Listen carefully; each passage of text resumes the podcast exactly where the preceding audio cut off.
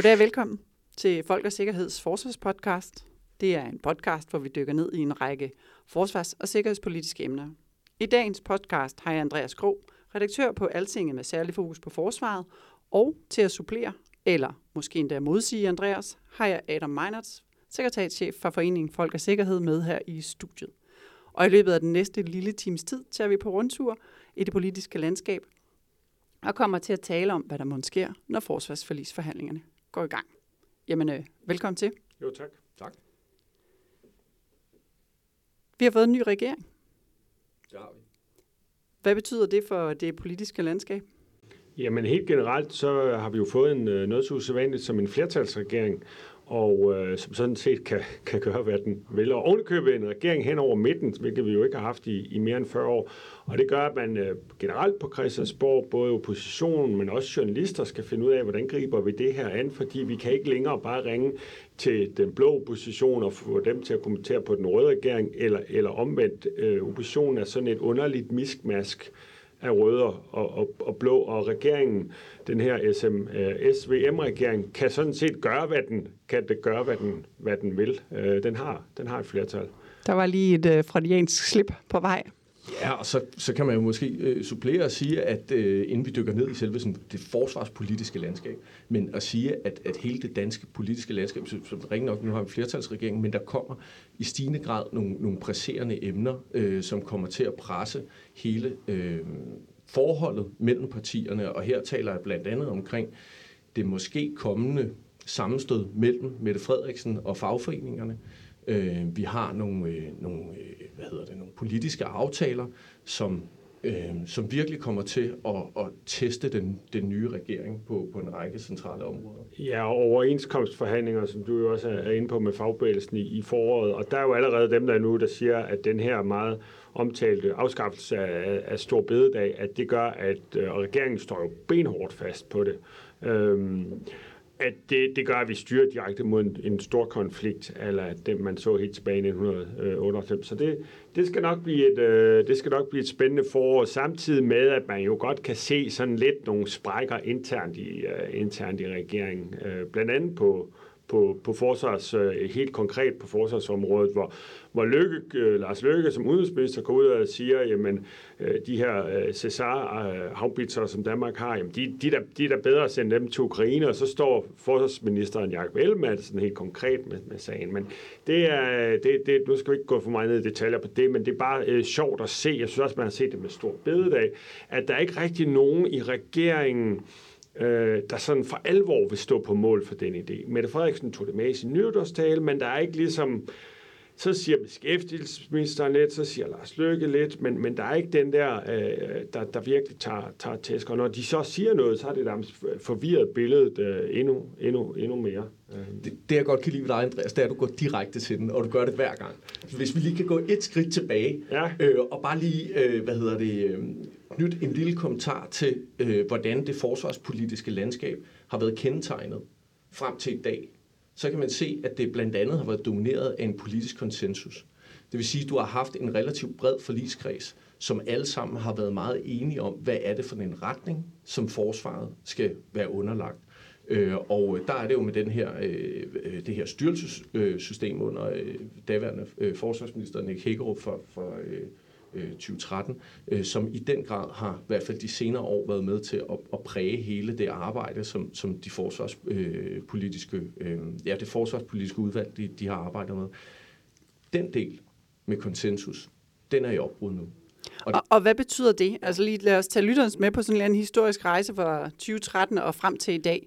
Jamen, det betyder jo faktisk også før 2013, at, at der sådan set i, igennem mange år har været historisk brede forlig. Øh, det har ikke været rødt blot, det har... Øh, Øh, ja, der var jo en, en periode, hvor SF var med, fordi de skulle gøre sig regeringsduelige, men så har det spændt helt fra, fra, øh, fra Socialdemokratiet over til Dansk øh, Folkeparti, fordi man har sagt, at forsvarspolitik er så vigtigt, at det skal være noget, der er, der er stabilt. Det skal ikke kunne, kunne, kunne rykke sig, når der kommer, kommer et, et nyt flertal. Og det så man jo meget, meget tydeligt med det her store, øh, flotte nationale øh, sikkerhedskompromis øh, 6. marts i år, hvor, øh, hvor, hvor det netop var, var SF, Socialdemokratiet, Radikale, Konservative og Venstre, de fire gamle partier plus SF, som, som så er blevet så gamle efterhånden, så de kan tælles med. De, de, de fem ansvarlige partier, og det var øh, noget, der blev forhandlet hjem på fire dage øh, blandt øh, partilederne. Altså, der var virkelig en i statsministeriet den der søndag aften, da det blev præsenteret, det var, det var virkelig... Øh,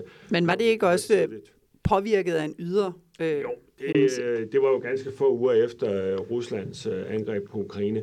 Men det, det, det viste bare meget tydeligt den der øh, samling øh, hen over øh, det politiske øh, billede, at vi står sammen, når, når, når det gælder. Øh. Jeg er helt enig, og på det tidspunkt var det jo en fantastisk øh, fortælling, men, men udfordringen er lidt, og det er også derfor, jeg øh, et par måneder efter øh, det nationale kompromis sådan trygtestede det lidt. Øh, fordi jeg stiller mig faktisk en lille smule skeptisk over for det, fordi det var realpolitik.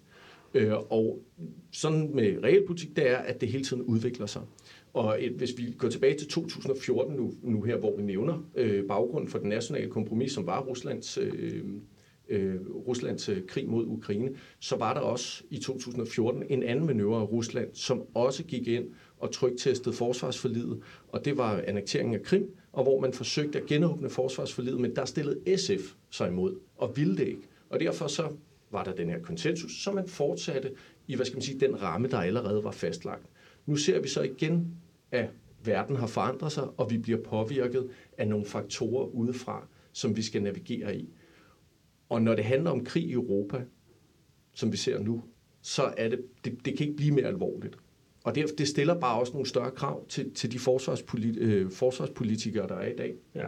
Og, og der synes jeg netop, når, når du nævner rammen, altså national øh, kompromis fra marts måned, var netop den der overordnede ramme, hvor øh, ja. man fik Socialdemokratiet og SF, og det var, det var altså virkelig øh, opsigtsvækkende, man fik dem med på de her 2 procent Øh, så det er ikke engang et slagsmål, vi skal have nu i, i forbindelse med, med forsvarsforlisforhandlingerne.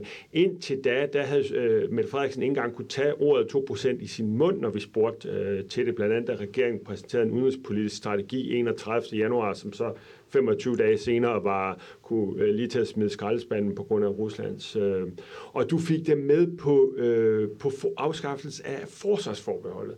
Øh, I forbindelse med den her, altså en måned før, øh, i forbindelse med den udenrigspolitiske strategi, så havde øh, udenrigsminister, daværende udenrigsminister Jeppe Kofod jo sagt, at forsvarsforbeholdet forhindrer os ikke i at føre den udenrigssikkerhedspolitik, vi gerne vil. Og så pludselig så har verden ændret sig, og så siger SF og Socialdemokratiet, jamen okay, og Altså, de borgerlige, især Venstre og de radikale, som jo har kæmpet meget hårdt for det her forsvarsforbehold, som vi vil nåede at have i over, over 20 år eller mere, øhm, kunne jo nærmest ikke få armene ned.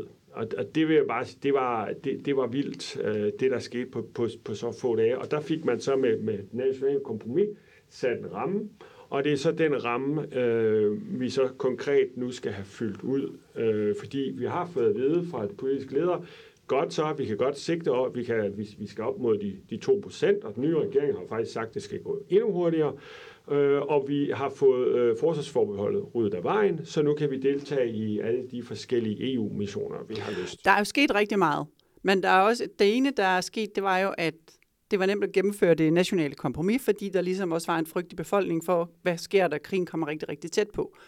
Krigen i øh, Ukraine, den buller stadigvæk afsted, men det er som om, at danskerne begynder at distancere sig lidt. Det er noget, der sker fjernt væk. Hvad kommer det til at betyde, den her måske manglende opbakning fra den danske befolkning, eller forståelse for, at vi skal op på de her 2% i forhold til det nationale kompromis og de fremtidige forsvarsforlisforhandlinger? Ja, det er jo netop det, som man har kunne frygte, sådan de, de mest pessimistiske. Øh, og jeg synes også, at man ser det nu her med Stor Bededag, fordi Mette Frederiksen øh, lavede den, øh, det kryds, som man kalder det, mellem Storbededag og Ukraine, siger, I skal af med den dag, og det skal I, fordi I kan godt se, at der er krig i Europa. Og det er jo ret tydeligt nu, at folk køber ikke den. Og at sige, ja okay, der er krig i Europa, og vi skal donere våben. Men vi, og vi er parat til at betale en høj pris. Man skulle ikke en heldig dag. Øh. Jamen, det, det er rigtigt nok, at der, men, der, men der er sådan to ting, der, der rører sig i den her sammenhæng, for mig i hvert fald. Øh, og det ene, det er, at 2% ikke længere er loftet. Det er. Nu bliver der talt om 2,5%. Øh, og det andet, det er, at der er et helt andet krav til forsvaret i dag. Tidligere, øh, da vi havde ekspeditionsforsvaret, altså hvor man omlagde det i 2003, Øh, vi havde Irak-missioner og øh, Afghanistan-missioner. Der blev forsvaret lavet om til en, en opgave og en NATO-ramme, hvor det var, at man så sendte nogle styrker ud, der skulle løse nogle opgaver i international regi. Den virkelighed eksisterer ikke længere for forsvaret. Der er nogle andre opgaveløsninger. Nu her, der har man fokus på, at man kan håndhæve national suverænitet, og at man kan samarbejde i øh, NATO-regi i forhold til at beskytte nogle geografiske områder, som, som, som vi er gået fra altså bekæmpelse af terror til territorial forsvar. Ja, vi er faktisk gået fra, at forsvaret skulle ned og bekæmpe en trussel, til nu at skulle opretholde en fred, til at sikre en fred. Og det vil sige, at forsvaret også over for befolkningen får en helt anden betydning og en helt anden forståelse af, hvad er det, hvad er det forsvaret gør for mig? Fordi når man sender styrker langt, langt væk fra eget land, så der kommer lidt et distanceforhold, og der kommer ikke sådan en usikkerhed eller en utryghed på den måde. Selvfølgelig krig mod terror, det kom tilbage, ikke? det så vi jo. Men, men når, vi, når opgaverne lige pludselig bliver nationale, som bevogtningsopgaver, grænsekontrol. Men det har de jo været mange år, Adam. Ja, men ikke den grad, Og det, der er lige nu, det er, at vi har rigtig mange udsendt til Estland og Letland, men der er ganske få danskere, der rent faktisk er opmærksom på, at vi har så store styrker afsted. Vi har 800 øh, udsendt nu her, og vi kan køre to hold og så bliver de trukket hjem nu her.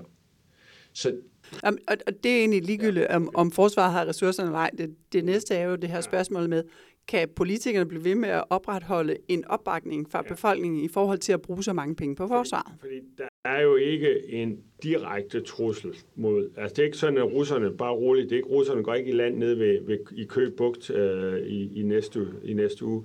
Men der er en trussel mod NATO-alliancen, og det er jo selvfølgelig der, at, at Danmark øh, deltager. Det er derfor, vi har de soldater i, i Baltikum. Men det ligger altså meget langt væk. Og så må vi også bare sige, at, at, at vi er blevet øh, Øh, på godt og ondt en krigsførende nation, øh, kvæg Irak, Afghanistan, så danskerne har egentlig vendet sig til, at der er soldater et eller andet sted, og, og jeg vil give dig ret i, de har, de har altså ikke lige styr på, om der er 800 der, eller der er nogen der, og så videre. Også fordi vi har jo været meget spredt det til, til for nylig, var vi jo både i Afghanistan og Guinea-bugten, og Irak, og, og jeg skal komme og der er vel og ja, Kosovo, og jeg ved ikke, om der stadigvæk sidder et par stykker nede på, på, på Kyberen eller, eller noget. Så, men nationen har ligesom vendet sig til, at vi fører den her aktivistiske udenrigspolitik. Og, øh, men, men man kan godt se, og det synes jeg allerede nu, man kan se, at folk er ligesom vendt tilbage til deres egen hverdag, hvor det, der betyder noget, det er minimumsnummeringer og, og den, den nære kernevelfærd, hvor folk ligesom siger, jamen forsvaret, det er sådan en paraply, der ligger henover. Det skal øh, I politikere sådan set bare sørge for, at den, den paraply, at den er, den er vandtæt, så lever vi vores eget liv øh, nedenunder. Jeg, jeg, jeg, jeg er måske ikke helt enig i det, øh, og jeg køber måske heller ikke den der distancering øh, i forhold til, befolkningen ikke helt forstår, hvor vigtig national suverænitetshåndhævelse er. Øh, vi oplever som forening rigtig mange borgere, som kontakter os, blandt andet her med, med Bornholm, med Nord Stream-situationen, øh, ikke? Øh, springningerne, hvor der, der var et meget stort fokus på, på Bornholmerne. Og jeg vil sige, øh, for et år siden, der blev, øh, blev vi kontaktet øh, af nogen fra øh, hjemværden, som opretholdt deres søberedskab, det nationale søberedskab, om en russisk øh, skib, som lå meget tæt på den Bornholmske kyst. Og alt deres anlæg, det var slukket, men så kommer der over VHF'en, this is a Russian warship, stop. Og så sejler det så stille og roligt ud i Østersøen. Det, og det var en måned før øh, krigen i Ukraine. Og det er bare for at sige, når det er, vi taler om national suverænitet, øh, suverænitetshåndhævelse og hvad danskerne skal kunne som land, svenskerne, nordmænd osv., så handler det om at kunne modstå, når det er, der er en aggressiv aktør, som trygtester vores beredskab og vores område.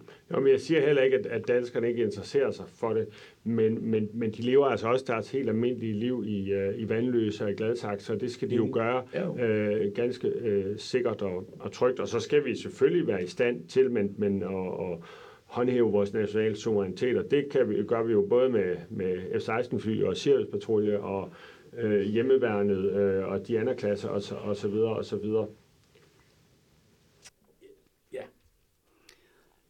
Vi kan jo dykke meget ned i, om man så har ressourcerne til at gøre det, men det var egentlig ikke det, der er fokus i dag. Det er jo det her med, hvordan... Øh, hvad kommer der til at ske nu? Lige om lidt, så skal vi i gang med øh, forsvarsforlisforhandlingerne. De er så småt gået i gang, ikke rigtig sådan officielt. Men øh, hvilke partier tror I, der kommer til at dominere de her forhandlinger? Det bliver jo et øh, meget, øh, meget interessant spørgsmål, og det har lige fået en, en, en ekstra dimension her, hvor vi sidder og optager øh, på en regnvåd tirsdag i, øh, i Vandløse. Så er situationen jo den, at forsvarsminister Jakob Ellemann har givet øh, de partier øh, bag det nationale kompromis, som ikke er med i regeringen, altså SF, konservative og radikale, ind til på fredag øh, til at svare på, om øh, de vil være med til at afskaffe Stor Bededag. Øh, og det er. Fredag den 20. Ja, og ja. det er, øh, har regeringen meldt klart ud, øh, adgangsbilletten til forsvarsforlisforhandlingerne, hvilket har fald, er faldet rigtig mange af de tre for brystet, netop fordi de siger, jamen vi var med til at lave det nationale kompromis, især SF, der rykkede sig enormt langt, og så får de pludselig at vide, at de skal betale en billet ved indgangen, som som de får meget svært ved at betale i forhold til deres øh, bagland og fagbevægelsen osv. osv. Så når du spørger om det der, hvem kommer til at, at dominere, der kan jeg sige, at svaret havde været helt andet, hvis du havde, øh, hvis du havde spurgt uh, i, Jamen, i og, og hvor hårdt, hvor hårdt det kommer, hvad kan man sige, sådan noget som SF, hvis, hvis de skal forsvare deres vælger og deres vælgers ønske om at bibeholde bededag, vil de så melde sig helt ud af forsvarsforlisforhandlingerne? Altså, det er jo ja, det er, sådan lidt med en rygende pistol for panden. Ja, og, og, og som vi var inde på i starten, så er det jo en, en flertalsregering. Øh, så, så de kan sidde og, og sige, ved hvad, situationen er så alvorlig. Øh, vi, skal have de, vi, skal op, vi skal have oprustet forsvaret, vi skal op på de her 2%. Så må vi altså sælge den der øh, store bededag. Og så, kan, så er det jo op til SF, og især de konservative, det er jo, det er jo, det er jo også dem, der står i det her øh, dilemma, om de vil betale det, øh, og, eller de vil sige, Nej, den går ikke, og så stå udenfor, altså det, det, det er så vild en situation, at de vil jo komme til at stå uden for al forsvarspolitik de næste 10 år. Man skal huske på, at når man først, altså alt dansk forsvarspolitik, materialanskaffelser, alle beslutninger bliver taget inde i det lukkede rum, der hedder forsvarsforligskredsen. Og du kan bare spørge enhedslisten eller nogle af de andre partier, der har stået udenfor. Hvis du ikke er med ind i det rum, så er du fuldstændig ligegyldig. Det, det, ja, du kan for eksempel spørge SF, øh, der jo der jo øh, ikke er med, og når måske vælger simpelthen ikke at, komme med, fordi der er nogle større hensyn til, til, til deres bagland og så videre, at de, de bliver ganske upopulære på det. Øhm. Jeg, jeg, jeg tror også, det her det er, øh, det, det er netop et tegn på, at, at, øh, at for det første så hænger flere af de her øh, politiske områder, vi ser i dag, de hænger sammen. Regeringen har en øh, stor interesse om at, at, at samle, hvad skal man sige, mange politiske områder i, i Danmark. Øh, og øh, fordi man ønsker, at man bakker op om den samlede regering og den reformpolitik, som de i et eller andet omfang også øh, repræsenterer. Nu må vi jo se, hvordan det ender. Øh, men men der, er andet, der er et andet øh, perspektiv i det, øh, som måske savner en lille smule. Øh, og det er, at, at det her øh, SMV-regeringen, at de er i gang med at tage et opgør med oppositionen, at de er i gang med at prøve at, øh, at adskille, hvad skal man sige, forne for bukkene på en eller anden måde. Øh, hvor meget vil det her? Hvor meget, hvor meget vil I øh, forsvarsforlidet? Fordi som, som Andreas også kommer til at sige, så uden, selvom det traditionelt set ikke har haft danskernes rigtig store sådan, interesse i mange år, selvom krigen i Irak og så videre, det har været på mange forsider, men forståelsen for forsvaret har ikke rigtig været der. Så man, man presser lidt, hvad skal man sige, nogle politiske partier ud i et game, væk fra den der politiske konsensus, som vi tidligere har talt om.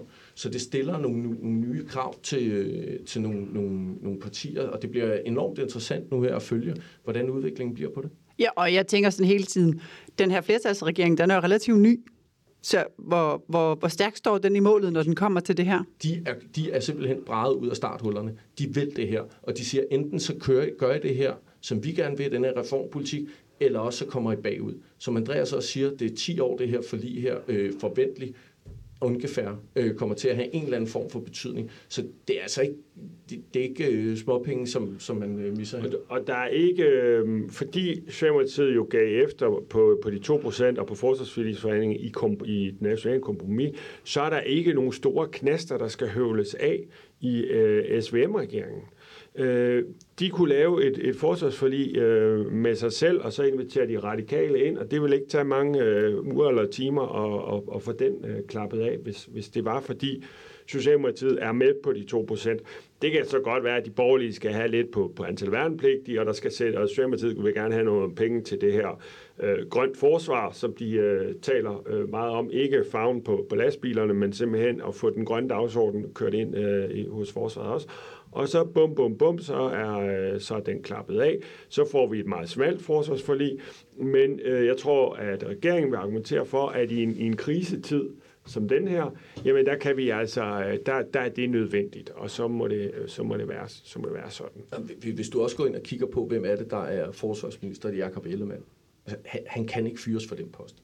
Vi havde nogle, nogle, haft nogle situationer med nogle forsvarsminister, øh, ingen glemt, ingen, ingen nævnt her, også i nyere tid, øh, som var øh, frataget øh, embedet øh, på grund af en række sager. Øh, ej, okay, det er svisken på disken. Det er selvfølgelig Trine Bremsen, jeg taler om. Ikke? Øh, og, øh, og der kom Morten Bødskov ind, og alle klappede i hænderne faktisk, og over Morten Bødskov, for han gjorde en fantastisk indsats på, på rigtig, rigtig mange områder, og fik samlet et, et, et ministerie, som virkelig havde brug for, for samling. Øh, Øh, og nu ser vi så Jeppe Jakob Ellemann, som står i sådan en lidt anden position, fordi han repræsenterer netop den her, øh, den her regering, den her flertalsregering.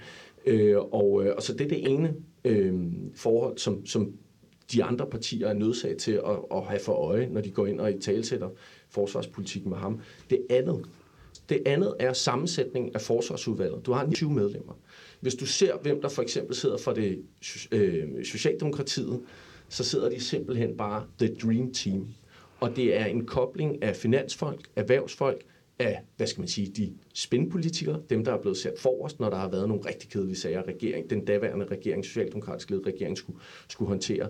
Så, så du har et forsvarsudvalg, som, hvor de, øh, hvad hedder det, øh, måske lige på nær moderaterne, er domineret af nogle virkelig øh, stærke øh, profiler.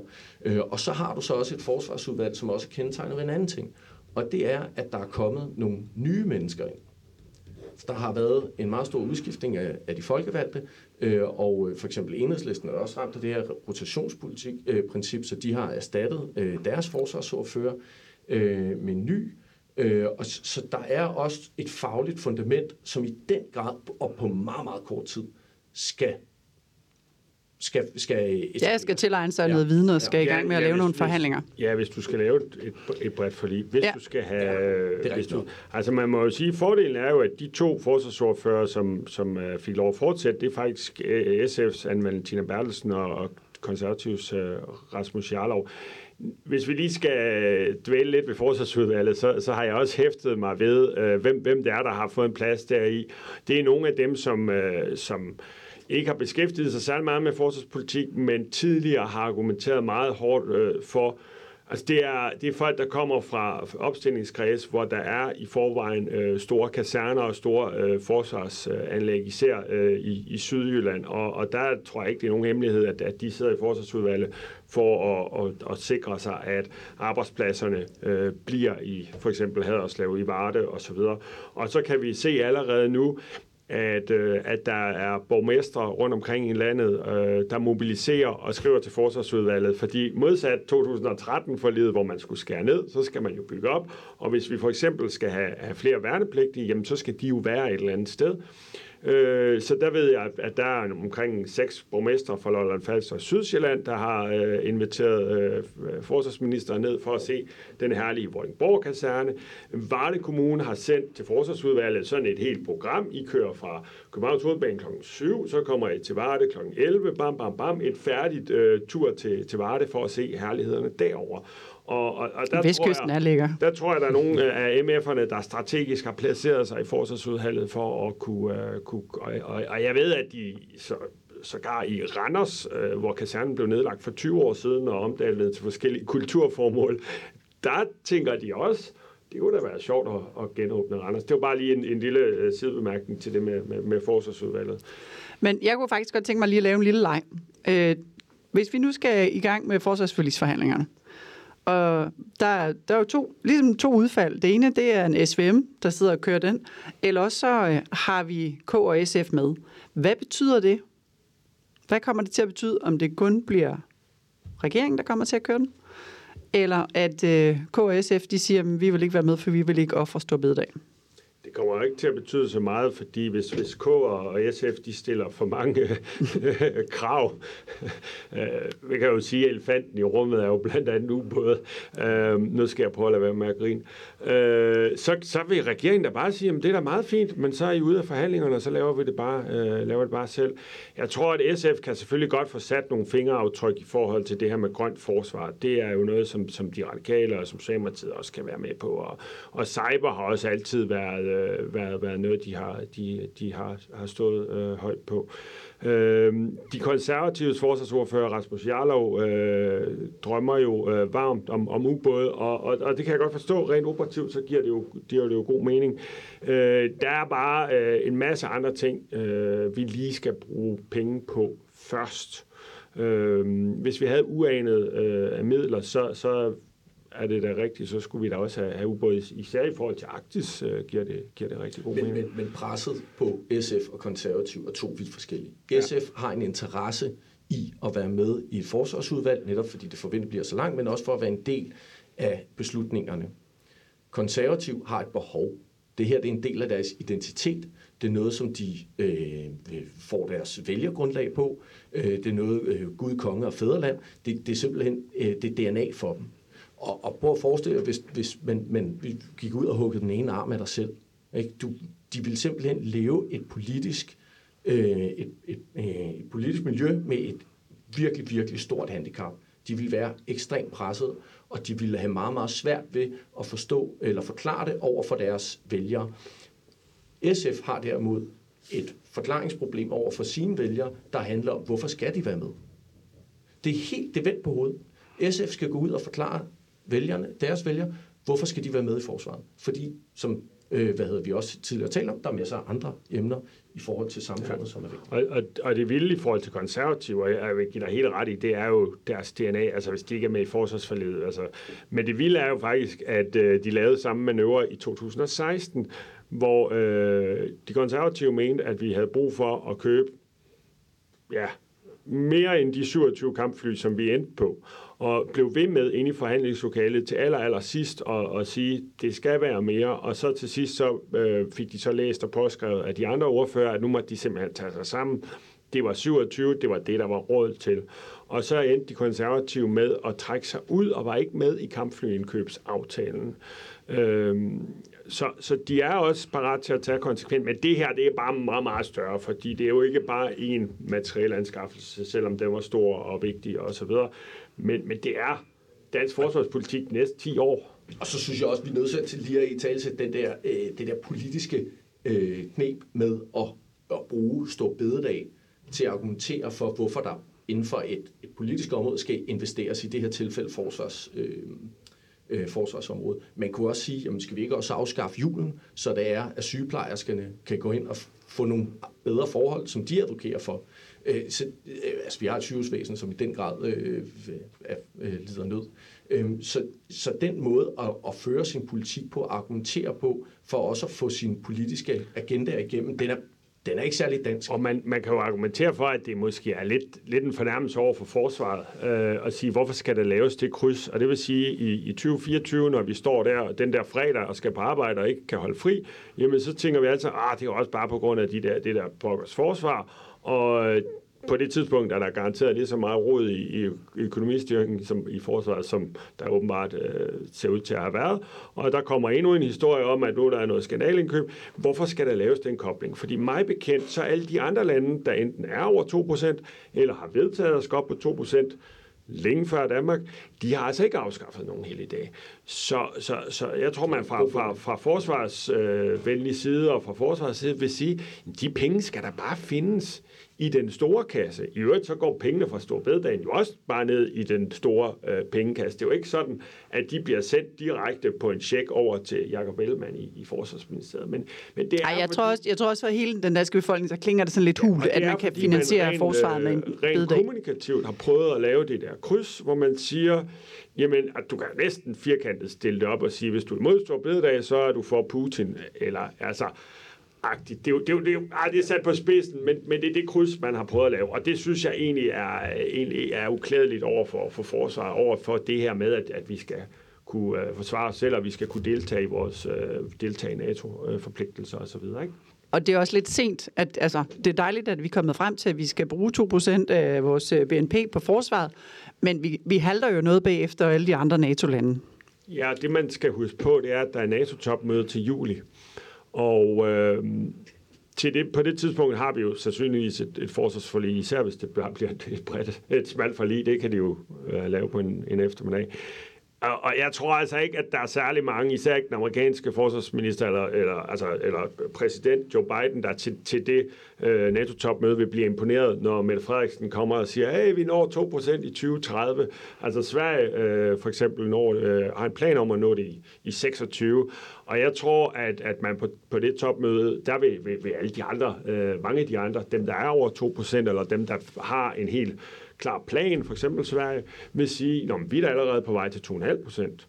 Øh, og det kan vi jo måske nå nærmest samtidig med, at Danmark når de 2%. Så det er ikke noget, der kommer til at give de, de store klapsalver. Men der er, også, der er også noget andet ved det, det er, at Danmark i under den aktivistiske udenrigspolitik, hvor vi udsendte styrker til Irak, Afghanistan osv., kunne lægge os under de 2%, fordi vi netop gik ud og sagde, at vi havde, vi havde et rigtig stort bidrag til alliancen. Nu her er den faktisk vendt på hovedet.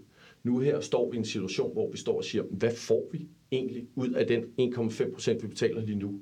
Hvad har vi? Altså vores fregatter øh, sejler rundt uden øh, noget i missilbrøndene.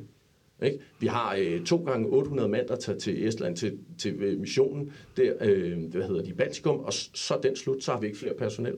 Så hvad får vi egentlig ud af de her penge? Hvad kommer der? Og nu siger man så, at man vil op på 2%. Så jeg tror, at forsvaret og forsvarspolitikerne i langt større grad skal vende, skal vende tallerkenen op, og så skal de se på, hvad er det egentlig, de, hvad er det, de gerne vil have ud af forsvaret? Hvad er produktionen i forsvaret? Og hvordan skal vi have vores, øh, hvad hedder det, hvordan skal vi leve op til vores kritik, fordi NATO, øh, som NATO har rettet, for NATO kommer til at fokusere på kapaciteter. NATO kommer til at fokusere på, hvad forsvaret, det danske forsvars øh, output i forhold til de krav, alliancen har stillet. Og de kommer til at være i, i, øh, i langt høj grad ligeglade, og det er sådan sagt med et parentes, med de 2%. De vil have kapaciteter, de vil have noget, der noget rykker. Øh, og det bliver altså en stor opgave, ikke kun for forsvaret, men, men også for forsvarspolitikken. Ja, og de vil, fordi man taler jo netop om cash, commitment og capabilities, og der har vi været meget committed, og vi har været spredt ud over hele verden og taget løftet der og løftet der og stået i spidsen for NATO's øh, uh, træningsmission i Irak osv. osv. Men det, som, som jeg tror, som du har ret i, det NATO gerne vil se nu, det er for eksempel, at vi har en stor, tung brigade, mm. og det der med, at den kan rykke ud på 180 dage, det tror jeg, de ryster øh, meget, meget på hovedet over. Altså, øh, jeg talte med en, med en uh, talsmand i, i Pentagon uh, tilbage i foråret, som bare var sådan 180 dage. Altså, så, hvis, hvis ukrainerne havde været 180 dage om det, så, så havde de talt russisk nu, øh, sagde, hun, sagde hun direkte. Øh, Øh, så, så, så ja, vi, vi, vi skal levere på en, på en helt anden måde. Vi kan ikke bare score point med det der med at sende soldater rundt til højre og venstre og udfylde huller i, øh, i NATO-systemet, som vi har haft lidt en, en, en tendens til igennem alt for mange år. Nej, men vi står jo sådan lidt i... Det kan godt ske, at vi skal op på 2%, og hvad får vi ud af det? Hvad er det, danskerne får ud af, at vi løfter vores budget, men hvad ser NATO os? Vil vi stadigvæk være en accepteret samarbejdspartner? Og så er der det her med at sige, hvad skal vi investere i? Fordi hvordan vil vi kunne hæve det vores suverænitet? 180 dage brigade. Vi kan ikke engang klare tredje rotation ude øh, i Estland. Der, der, er, der, der er nogle kæmpe udfordringer, fordi vi skal også have en befolkning med os, og vi skal have nogle politikere med os, og så skal vi have forsvaret med os. Der er ligesom sådan tre, tre spillere, der kommer til at have indflydelse på det, der kommer til at ske nu. Altså, forsvaret har to øh, store opgaver foran sig. Det ene, det er hele personelsiden. Øh, og hvor man måske ikke helt har fulgt med den tidsånd, der er nu, hvor øh, de, den yngre generationer stempler øh, ind og ud på, øh, fra job til job inden for et til to år. Så man, man har måske også en, en opgave der om at og, øh, i langt høj grad øh, sige, at det her det er en præmis af, øh, af arbejdsmarkedet, som det er lige nu i dag. Øh, Øh, men, men de har nogle, nogle, nogle udfordringer på personalet. Jeg tror, øh, øh, jeg tror, de ligger på, på 76 procent eller noget af den stil, og det er højt sat i forhold til bemandingen af, af deres stillinger. Øh, det andet, det er materielt siden. Danmark er et lille land. Når vi skal gå ud og købe materiel, Øh, vi har lavet mange år just in time, det vil sige, at vi kun lige har købt, når vi havde behov for det, og det er også derfor, der har været så mange historier med, at der ikke har været ammunition nok og så videre. Ikke? Øhm, men, men, men nu går alle ud og køber ind. Og, og mange, af de, øh, mange af de fabrikker har jo, øh, har jo omstillet deres produktion til en periode, hvor der ikke skulle produceres så meget. Nu er der krig i Europa. Alle vil have noget, så der skal produceres rigtig meget. Men skal alle have det samme? Ja, der er, altså vi, vi taler om nærmest en genopbygning af den danske her i forhold til, altså med, for eksempel med, øh, med artilleri og med, med, med materiel til enkeltmand og så videre. Så der er, der er nogle store materielanskaffelser, som vi har foran os, som det danske forsvar står foran. Øh, FMI, de opjusterer helt enormt meget i den her tid. Så de ved godt, de har en stor opgave, og, øh, og Kim Jørgensen, chefen derude for FMI, han er godt klar over, hvilke nogle... Forsvarsmateriel og indkøbstjeneste. Ja, øh, tak. Øh, han er udmærket godt klar over, hvilken retning øh, og hvilke udfordringer, som, som, øh, som han skal fokusere på. Øh, men han er også bare underlagt øh, et marked, som er domineret af de større nationer end Danmark. Men, men han står også øh, i den, hvad skal man sige, heldige situationer. For eksempel, hvis man vil indkøbe luftforsvar, øh, så er det noget, mange af de andre lande allerede har. Så der, der er de i hvert fald ikke på markedet. Men jeg vil give dig ret i, at, at der er jo blandt andet på, på ammunition, at man øh, sindssygt presset, fordi alle går ud nu. Og det er også derfor, han øh, i et interview i Altinget i sidste uge talt om øh, det her og mere og meget, meget mere øh, fælles indkøb, enten to lande sammen, de nordiske lande sammen, eller blandt andet øh, indkøb via det her øh, indkøbsagentur, som, som NATO øh, blandt andet har, og prøve at tænke øh, på en helt ny måde. Hvis jeg lige må vende tilbage til det her med, med fastholdelse og rekruttering, øh, så er det og det er, er, er politikerne øh, over en bred kamp heldigvis også øh, opmærksom på, det er det suverænt vigtigste, øh, suverænt største problem. Vi kan købe alt det lækre isenkram, og, og, og hvis vi vælger øh, nogle bestemte ting, så kan vi også få det leveret hurtigt. Men hvis ikke vi har nogen til at sejle det, køre det, flyve det osv., så kan det være fuldstændig lige meget. Og derfor øh, hæftede jeg mig også ved, øh, for eksempel i går, at øh, der er et øh, HX-gymnasie ude i Ballerup, der har lavet sådan en, en uddannelse, øh, en en, en studieretning, sådan en forsvarsrettet studieretning. Og, og jeg ved, at øh, jeg ved, at man i forsvarsforledet fra Personalstyrelsens side har lavet en, en stor pakke med 75 HR-initiativer, som man vil lægge foran, øh, foran ordførende, når forhandlingerne starter sådan mere øh, håndgribeligt, og sige, for jeg vil tro omkring 800 millioner, i hvert fald det beløb, jeg har hørt, der kan vi virkelig forbedre øh, vilkårene tilbage til før 2013-forledet. Det var 2013-forledet især, der har øh, gjort, at forsvaret er i den tilstand, øh, som det er nu. Og så skal man også ind og, og fylde lagerne op, og man skal have, øh, som Kim Jesper Jørgensen også snakker om, man skal have mere af det, vi allerede har øh, rundt om, omkring. Det kunne, det kunne for eksempel være øh, flere infanterikampkøretøjer, det kunne være flere transportfly, og, og, og sådan starte der Øh, og så... Ja. Nå, du har helt ret i det med 2013 forlidet, fordi det er jo det, som i den grad har, har reddet forsvaret fra hinanden, øh, og, og de er faktisk ikke færdige med det. De 15 procents arbitrære besparelser, som de iværksatte i 2013, de står til at udløbe i 2026. Så man, samtidig med, at man skal spare, så ja, skal vi også opruste. det er fordi, man er i gang med at omlægge og så videre, ikke? og det tager noget tid. Ja. Så, så det er bare for at sige, når, når, hvis du ser forsvaret som den her kæmpe store øh, mærsk tank, øh, hvad hedder det, tankskib, ikke? Så når du, når du justerer retning på det, det tager enorm tid at skulle ændre retningen på, på den. Øhm, og særligt nu her, som vi også ser med, med Rigsrevisionens øh, kritik, at, at det kan være, at der er noget med de her styrelser, som vi skal gå ind og arbejde med. Øh, særligt når det er, at vi går ind og skal lave de her store strategier. Hvor meget, hvor meget taler de egentlig sammen, og hvor meget følges det egentlig ad? Og det er også noget af det, som, som forsvarsministeren kigger på nu her. Ja, så uden, ud over 2013, så øh, i forbindelse med kampflyindkøbet i, i 2016, for overhovedet at kunne finansiere de, de 27 fly, så vedtog man jo effektiviseringer, at forsvaret skulle finde effektiviseringer for, for 3,6 milliarder. På nuværende tidspunkt skulle man have været op på, på eller skal man være op på 1,7 milliarder.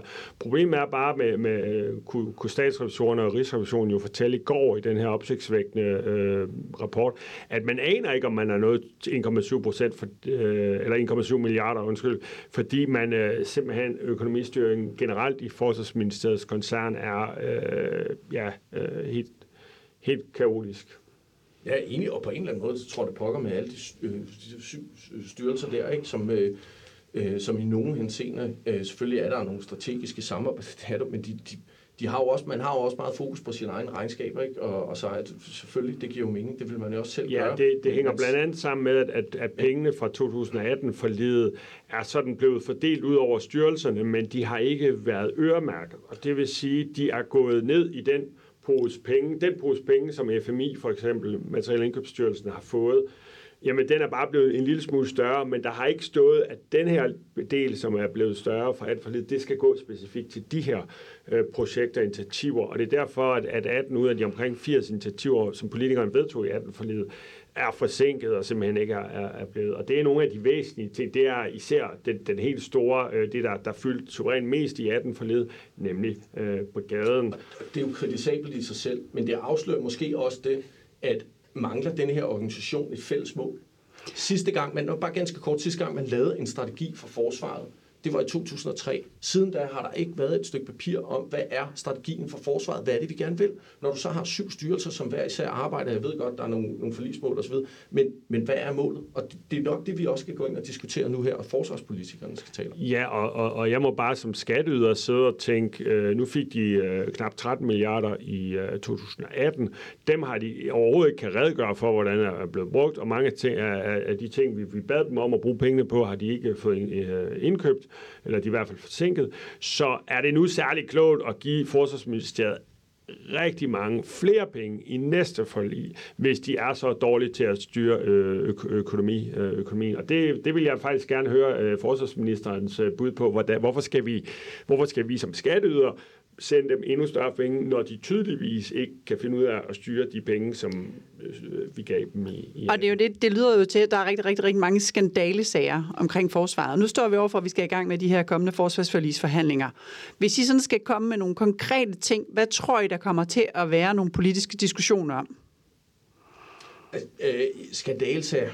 Ja, men altså, jeg, vil, jeg vil også gerne... Jeg spurgte dig konkrete ting. Og hvis man skal, hvis man skal være konkret og være positiv og se fremad, øh, fordi det vi skal, øh, så, så tror jeg virkelig, at der kommer en diskussion nu her om, om hele styrelsessystemet, øh, hvordan forsvaret skal være organiseret. Og så kommer der altså også en diskussion om, hvad er det, vi får ud af alle de skattepenge, vi smider ind i forsvaret? Hvad er det, vi ønsker at have? Hvad er det, strategien skal være? Og den tredje ting, det er, hvordan skal forsvaret navigere i en situation, hvor der er krig i Europa? Vi står nu her, hvor det vi øh, hvad hedder det, øh, tidligere har fået øh, tildelt 7, øh, 7 milliarder til forsvaret. Og jeg ved for eksempel fra hæren, at der er ikke så meget som en krone af de 7 milliarder, der har været med til at stanse den blødning, som vi ser herren, øh, som, og herren oplever lige nu. Ja. Hvis jeg skal det, prøve at være, være lidt mere konkret på, hvad, hvad, hvad der kan splitte, så, øh, så er det sådan, hvad skal man sige, fordeling mellem prioriteterne. Øh, cyber, Arktis, Østersøen og de muligheder, som afskaffelsen af EU-forsvarsforbeholdet har givet os for at deltage i EU-missioner. Hvor skal vægten ligge? Fordi vi kan ikke det hele. Og hvis vi tager cyberdelen først, så er der jo dem, der siger, jamen du kan blive ved med at øse penge ned i det der. Det er et sort hul, og du kommer aldrig til at kunne, øh, altså der kommer aldrig til at, at være nok. Arktis er der jo så også især borgerlige lejre, øh, der har jo også tidligere i forsvaret, har man været sådan lidt, ah, det, givet gad vi altså ikke bruge vores øh, energi på. Vi ville hellere øh, lave det rigtige øh, krig. Men, men, men der kommer også bare et pres. Men, men der er diskussionen også. Der kan du også bare blive ved med at poste penge efter det.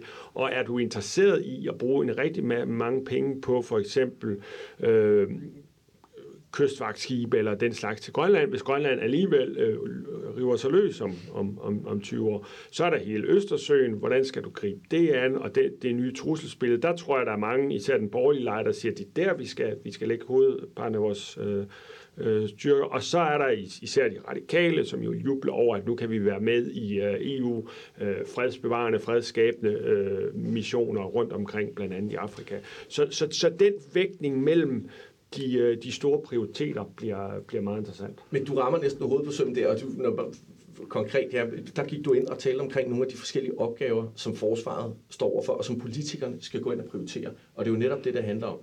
Der er én ting, som er allervigtigst lige nu, når vi skal gå ind og prioritere opgaver, og det er, at der er krig i Europa.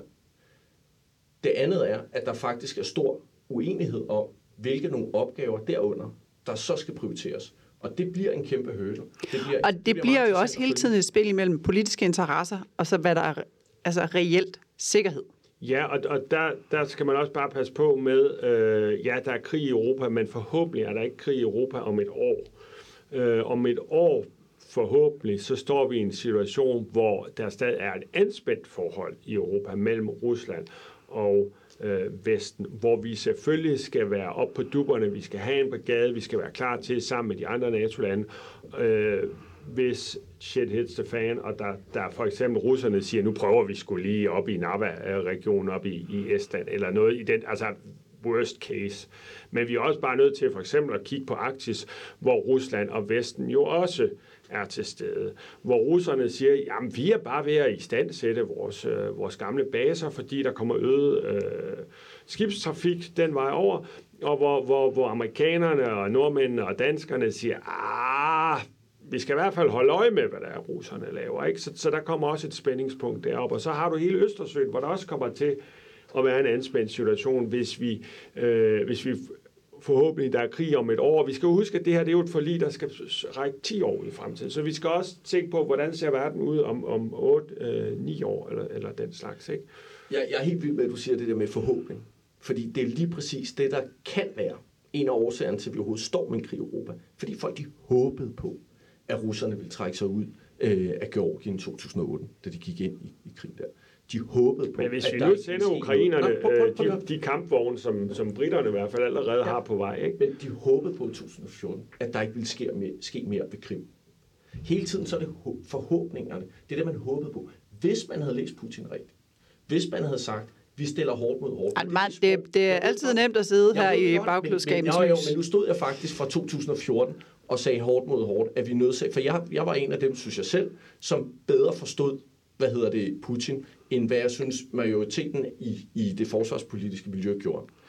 Jeg var en af dem, der advokerede for, at vi var nødsaget til at få NATO i spil, og få lavet en eller anden inddæmning, vise Putin, du kan krydse nogle grænser. Han gjorde det allerede i, i 2008 med Georgien. Tre måneder efter, så havde det internationale samfund tilgivet ham. Men, men, men, men Vesten sendte jo ikke Georgien øh, HIMARS-missiler, øh, kampvogne, der er på vej nu.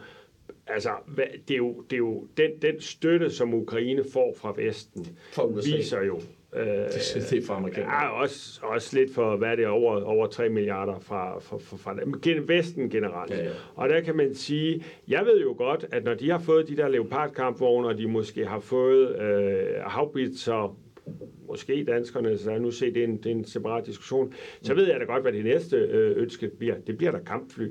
Og hvad med de, øh, de, de brugte danske øh, kampfly F-16, som vi alligevel er ved at udfase, eller, eller andre? Øh, altså amerikanerne har jo masser af kampfly stående rundt omkring øh, op, opmagasineret. Så, øh, så, så jeg synes bare, der er en meget stor øh, forskel øh, på, på Georgien øh, og, og, og Ukraine. Og alt andet lige, det kan godt være, at der ikke går et år, men om, om otte år, så er der forhåbentlig kommet en eller anden øh, løsning øh, dernede. Og min pointe er bare, at vi, vi er også bare lige nødt til at tænke øh, længere frem. Det, det er jeg helt med på, men der er bare, jeg er helt, og jeg er helt enig med, at der er kæmpe stor forskel på Georgien og Ukraine, men det er måden, hvordan vi takler og forstår trusler, sikkerhedspolitiske trusler på, som ens. Og det er ja. det, vi skal være bedre til. Vi skal snart til at runde af, og øh, vi kan tro, og vi kan håbe, og vi kan drømme. Så, øh, men hvis du var politiker. Hvad vil du så drømme om i det kommende forsvarsforlig? Ganske kort.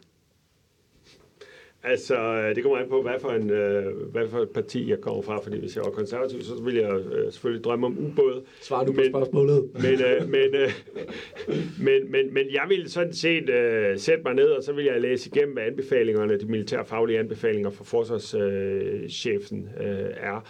Og øh, der ved jeg jo, at hans øh, hedeste drøm, og det kan være meget forståeligt, det er luftforsvar, sådan så vi kan beskytte de nye øh, 35'erne på Skrydstrup, sådan så vi kan beskytte for eksempel de amerikanske soldater, der kommer ind med, med skibe til Esbjerg og nu også til Aarhus, og den slags, vi kan beskytte København. Øh, så er det flere værnepligtige, sådan så vi måske også kan få øh, den der forankring, eller det der bånd mellem befolkningen og forsvaret, for, for det styrket, og så har vi jo også et, et godt rekrutteringsgrundlag, fordi når jo flere unge mennesker, der kommer kommer ind og ser, hvad, hvad forsvaret er for en fantastisk øh, virksomhed. Især hvis vi så også får rettet op på alt det efterslæb, der er fra 2013 forledet.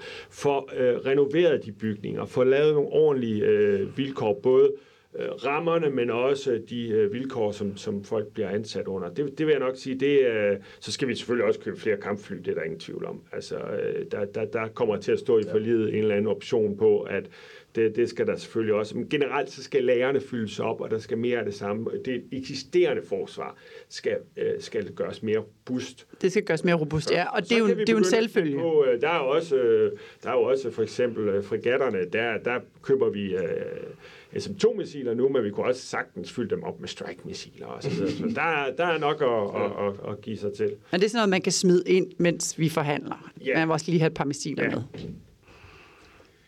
Hvad drømmer du om, Adam? Oh. Fred?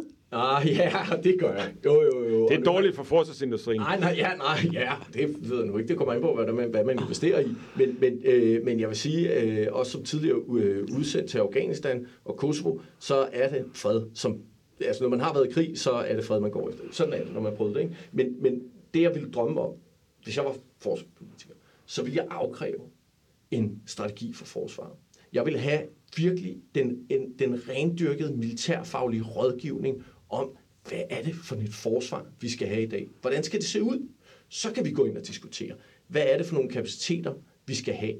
Men vi er nødsaget til at tale omkring, hvad er det for Jamen, det er jo ikke så meget med, hvordan det skal se ud, men hvad skal det kunne? Ja, okay, hvad skal, men det er jo det, der, det ligger jo lidt op af det. Hvad det skal kunne, jamen jeg tror, jeg vil, vil nævne, øh, øh, hvad hedder det, øh, personelsagen øh, igen.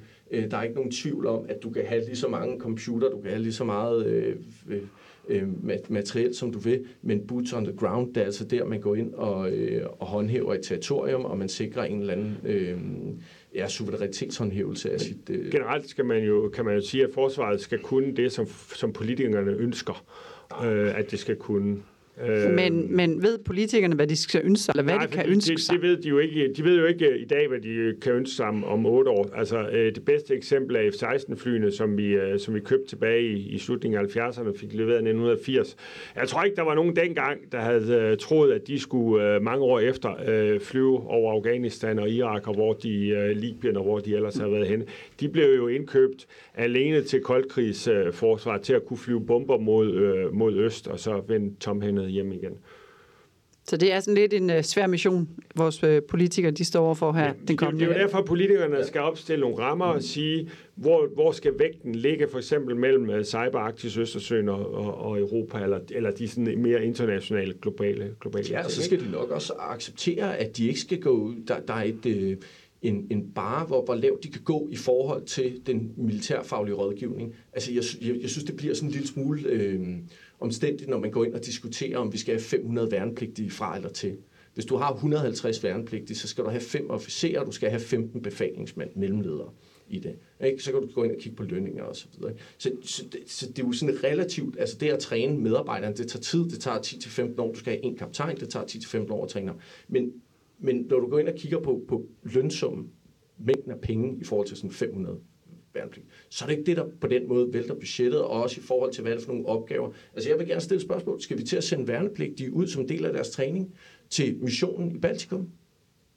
Også for at løse personelsituationen. Er det, er det sådan noget, vi skal gå ind og kigge på? Nu åbner du en ny dør, den skal vi ikke åbne her. Der er rigtig mange emner, vi kan åbne. Vi kan gå videre med Arktis, vi kan gå og tale omkring Balkan. I snakkede om, at øh, krigen var slut øh, i Ukraine om et år. Øh, men vi ser det også, det ulmer nogle andre steder. Vi kan fortsætte rigtig længe, men øh, jeg vil sige tusind tak til jer, og tusind tak til dig, der lytter med. Har du input, ro, ris, ros eller andet godt, kan du jo altid skrive til Folk og Sikkerhed på kontaktsnablag folkogsikkerhed.dk. Og indtil da, der vil jeg sige tusind tak til Andreas Krog fra Altinget, og Adam Meinerts fra Folk og Sikkerhed, og øh, verden var Anne-Christina Salkvist. Tusind tak for i dag.